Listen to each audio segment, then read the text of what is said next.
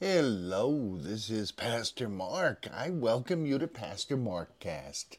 My observations of current events in the context of how we understand God, what we understand about people, and how to find meaning in our own lives.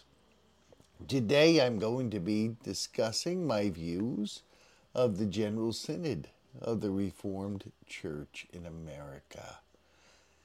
As I write this blog, I'm listening to the live stream of the General Synod of the Reformed Church in America, my home denomination.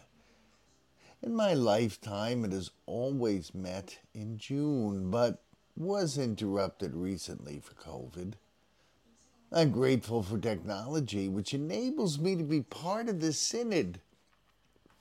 Even though I'm not a delegate, I'm not able to attend in person. There is business to do at Synod. Sometimes it gets a bit cantankerous. I have been embarrassed at times when I have seen delegates behaving badly toward one another. Sometimes I think Satan is laughing when he sees how delegates behave. It is not such events that make synods memorable for me. The two things that I love about synod are interacting with friends and colleagues and seeing the video mission stories that the Reformed Church participates in. We can always read mission reports, but seeing the videos and meeting the missionaries is a real treat. This year, while watching Synod, I've learned about a man whose family fled Medellin to keep him from drug gangs. He later became a major drug dealer in Chicago, but found faith and is now doing evangelism work back in Colombia. I learned that the Reformed Church missionaries have been caring for and resettling refugees from Ukraine.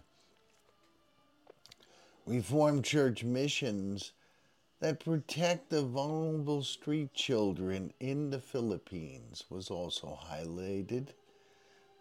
I learned about vulnerable black youths in New York City finding their lives turned around by Reformed churches in the city.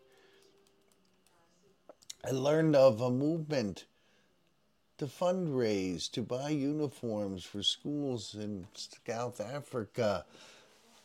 See, there, school is free, but one must have the money to buy a uniform in order to attend.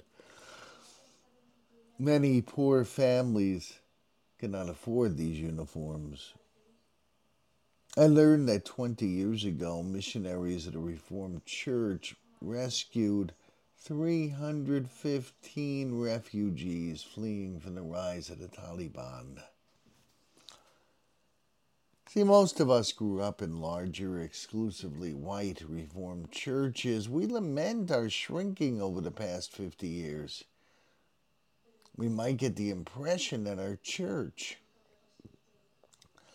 that the entire Reformed church is in free fall toward extinction.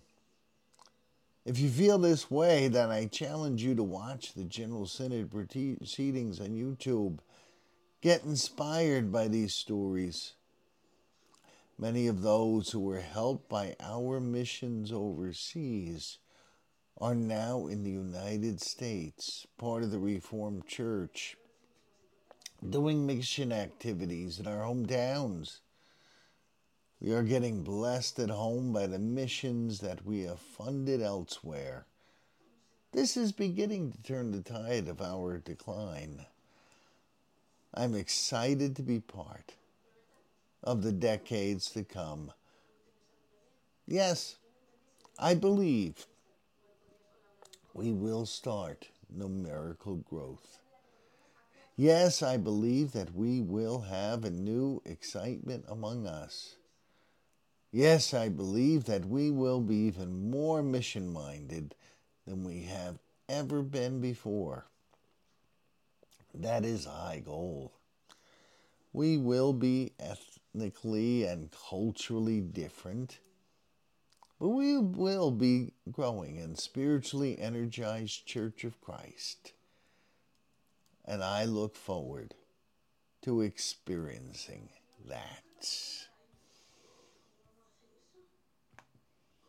Well, my friends, this concludes this episode of Pastor Markcast. I know it's not easy to do the right thing, but it is worth trying. I pray that you will know the peace of Christ, which passes understanding. God bless you this week.